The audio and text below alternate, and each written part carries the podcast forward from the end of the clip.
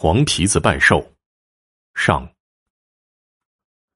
清道光二十三年秋，黄河再次决堤，大水淹没了三十余州县，弄得哀鸿遍野，民不聊生。洛阳城外有一个陈公庄，因建于土丘之上，故而得以幸免，但其周围的千亩良田却是变成了汪洋一片，最终也自然是颗粒无收了。大水退去的时候，已是几近腊月，百姓因无粮米度日，只好拖儿带女远走他乡。于是，整个陈公庄的百余户人家，十去其九，只剩下了二三十人不到。这剩下的人当中，有一个叫陈三儿的人，四十来岁的年纪，身体非常壮实，也没有跟着众人出去逃难。为什么呢？因为他家里太穷了，没有田地。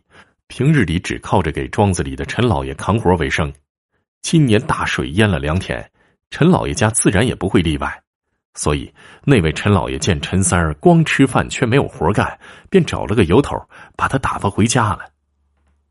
回到自己那半间快要塌了的草棚之后，陈三儿非常生气，心说：“陈老爷，你这不是把我往死路上逼吗？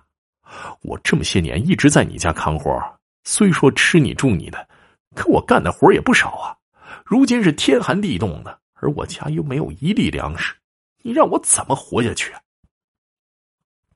正想着呢，陈三忽然就看见墙角处好像有什么东西一闪而过，仔细一看，原来是一只黑嘴黑尾的黄皮子。再仔细一瞧，那黄皮子与平日里见到的很是不同，他好像并不怕生人。而就当着陈三的面儿，大摇大摆的在屋子里翻找了起来，翻翻这儿，掀掀那儿，也没找到任何吃的。最后呢，这黄皮子眼珠一瞪，竟然直接来到了陈三儿的面前。哎呦，你就别找了，我这家里呀，三年没见过人，自然也没半点吃的给你。陈三儿唉声叹气的说了一句：“哎，怎么会一点吃的没有？”我见你也不像那些终日饥寒交迫之人呐。哎呀，我是给人家扛活了，平日里啊，东家管饭。哎，不对呀，你你你你怎么会说话呀？话说了一半，陈三儿这才意识到，原来问自己的竟然是眼前的这只黄皮子。哈哈哈哈哈哈！新会小金华。仙辞晚落霞，相逢拨法雨，福地披袈裟。本仙修行百载，道法早已真至大成，口吐人言，又算得了什么？哈哈哈哈哈！那黄皮子哈哈大笑着说：“哦，原来啊，黄仙儿至此，在下肉眼凡胎，多有冲撞，还望黄仙儿见谅啊。”陈三这个人有个特点，就是胆子非常大。他见眼前这只黄皮子虽是颇有古怪，但也并未放在心上。不怪不怪，可今日我至你家，你却拿不出半点吃食于我，这又是何道理呀？那黄皮子人立而战，摇头晃脑，颇有几分盛气凌人的样子。哎呦，在下家中实在是没有一粒粮米呀。那平日里你不耕田吗？春种秋收。未曾有过一丝懈怠。那你的粮食呢？陈三儿听到黄仙如此一问，顿时便想起了这些年自己遭的那些罪。他心说：同样是一世为人，我日日受尽苦累，到最后却落得衣不遮体，忍饥挨饿；可再看那陈老爷，闲坐家中，却有吃不尽的山珍海味，享不尽的荣华富贵，这实在是太不公平了。嘿，也罢。我瞧着这位黄仙儿，似是颇有几分神通，倒不如让他去替我讨一个公道。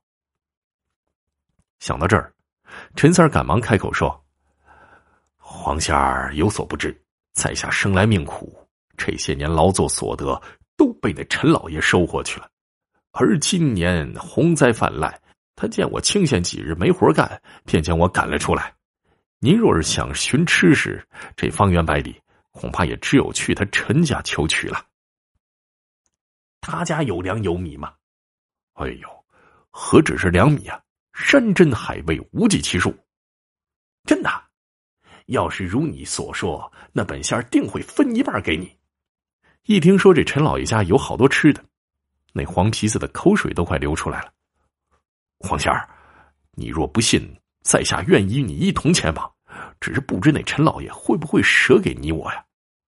这倒不必担心，本仙儿略施仙法，想那陈老爷一介凡俗，必会将我奉若神明的。黄皮子自信满满，也好，明日啊，便是那陈老爷午时寿诞，我与黄仙儿一同前往，到时候啊，给俺开开眼，看看您老人家的这通天手段。好。